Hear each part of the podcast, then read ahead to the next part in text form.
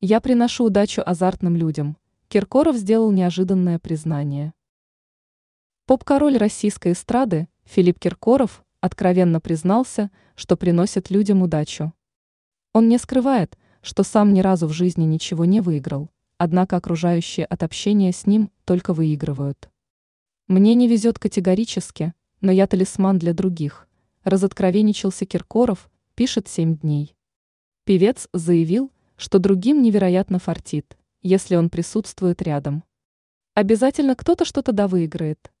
Киркоров сказал, что о нем как талисмане удачи говорят все его друзья, включая бывшую супругу Аллу Пугачеву.